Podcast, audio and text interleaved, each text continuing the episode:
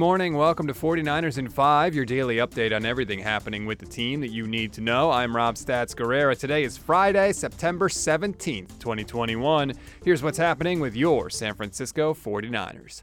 I hate to say this, but the injury bug has struck again. Hello, darkness, my old friend.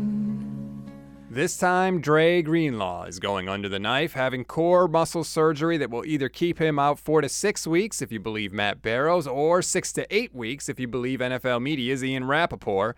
So, if you're keeping track at home, the 49ers go into this week's game against the Eagles down two starting cornerbacks, one starting linebacker, and a starting running back. It's week two.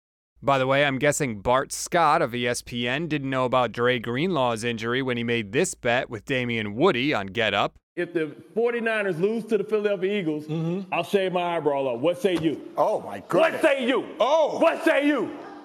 Let's see. Yeah, we know you be beating your face up. You're gonna be drawing your eyebrows on. Uh, Put if- your money where your mouth is, Steve Wood. Wow. Put your eyebrows up, right one, left one. I don't care. If you smell what the rock is cooking. In case you're wondering, it takes two to four months for an eyebrow to grow back.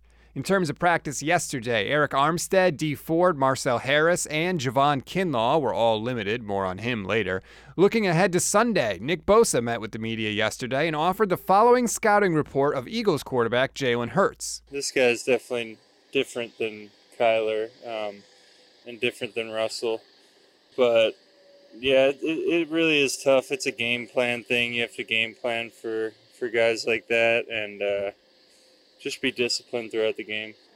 I'm no quarterback coach, but um, Jalen's just getting his feet on feet wet in the league, and um, he's not really looking to run like Kyler is. Kyler's looking to run, and I think Jalen wants to get rid of the ball, but if he has that chance, he'll take it. The Niners have been hurt by scrambling quarterbacks before. One of the things I most want to see this week is whether DeMeco Ryans will do anything differently than Robert Saleh did in these situations. He really can't get much worse than Saleh, so hopefully he comes up with something because I am tired of seeing guys running wild through the 49ers defense.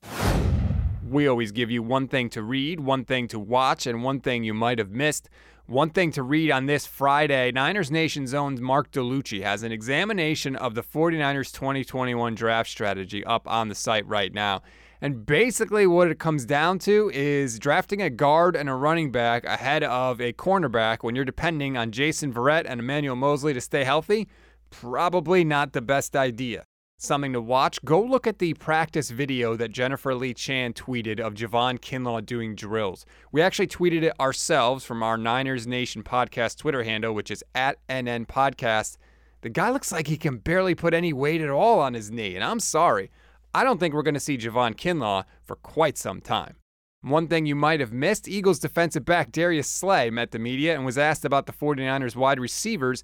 And obviously, he was very complimentary, as you might expect. The opposing team usually doesn't talk a lot of trash in these media sessions, but he actually provided the best description yet I've ever heard of Deebo Samuel, and it was pretty simple Anquan Boldin with speed.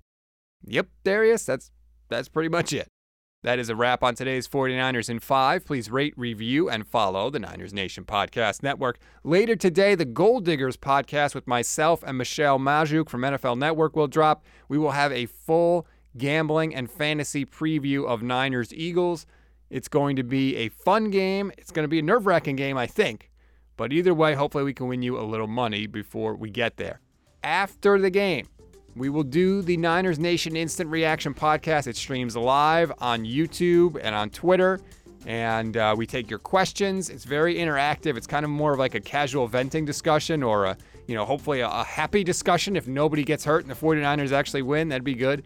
Uh, but please join us for that. If for whatever reason you can't make it or you can only make it for part, don't worry. We make it into a podcast. It will be sitting there waiting for you in the morning to enjoy. I'm Rob Stats Guerrera. We'll talk on Sunday.